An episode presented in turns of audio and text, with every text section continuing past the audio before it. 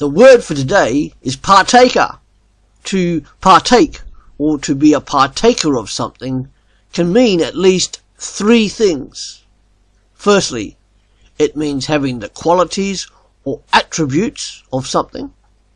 Secondly, it can mean having, giving, or receiving something. And finally and thirdly, to partake of something means to consume. Jesus Christ was a partaker. Did you know that?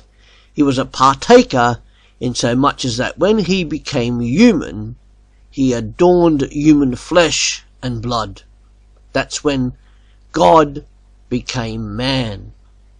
And as a Christian disciple, you also are a partaker. How's that so? Firstly, because you are to hunger and thirst for righteousness. Or in other words, be partakers of righteousness. And in this pursuit of partaking after righteousness, the New Testament has a lot to say about what Christian disciples are to be partakers of. Here is a list of other things the Bible says that Christian disciples are partakers of. When you became a Christian, you became a partaker of the gospel. When you take the Eucharist or communion, you are a partaker of the Lord's table. Additionally, you are a partaker of spiritual things. You are indeed the partaker of material benefits for your labour. We are partakers of suffering and consolation. We are the partaker of the promises in Christ and of grace. We are partakers of Jesus' holiness.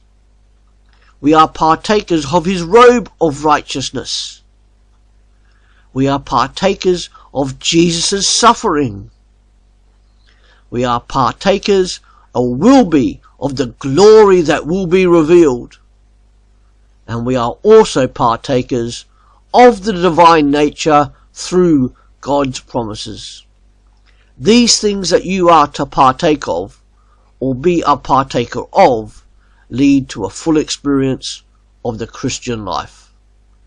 Let's go as partakers of Jesus Christ to show this town, this country, this world that Jesus Christ is alive, is no longer a baby, but he has ascended and is exalted and glorified.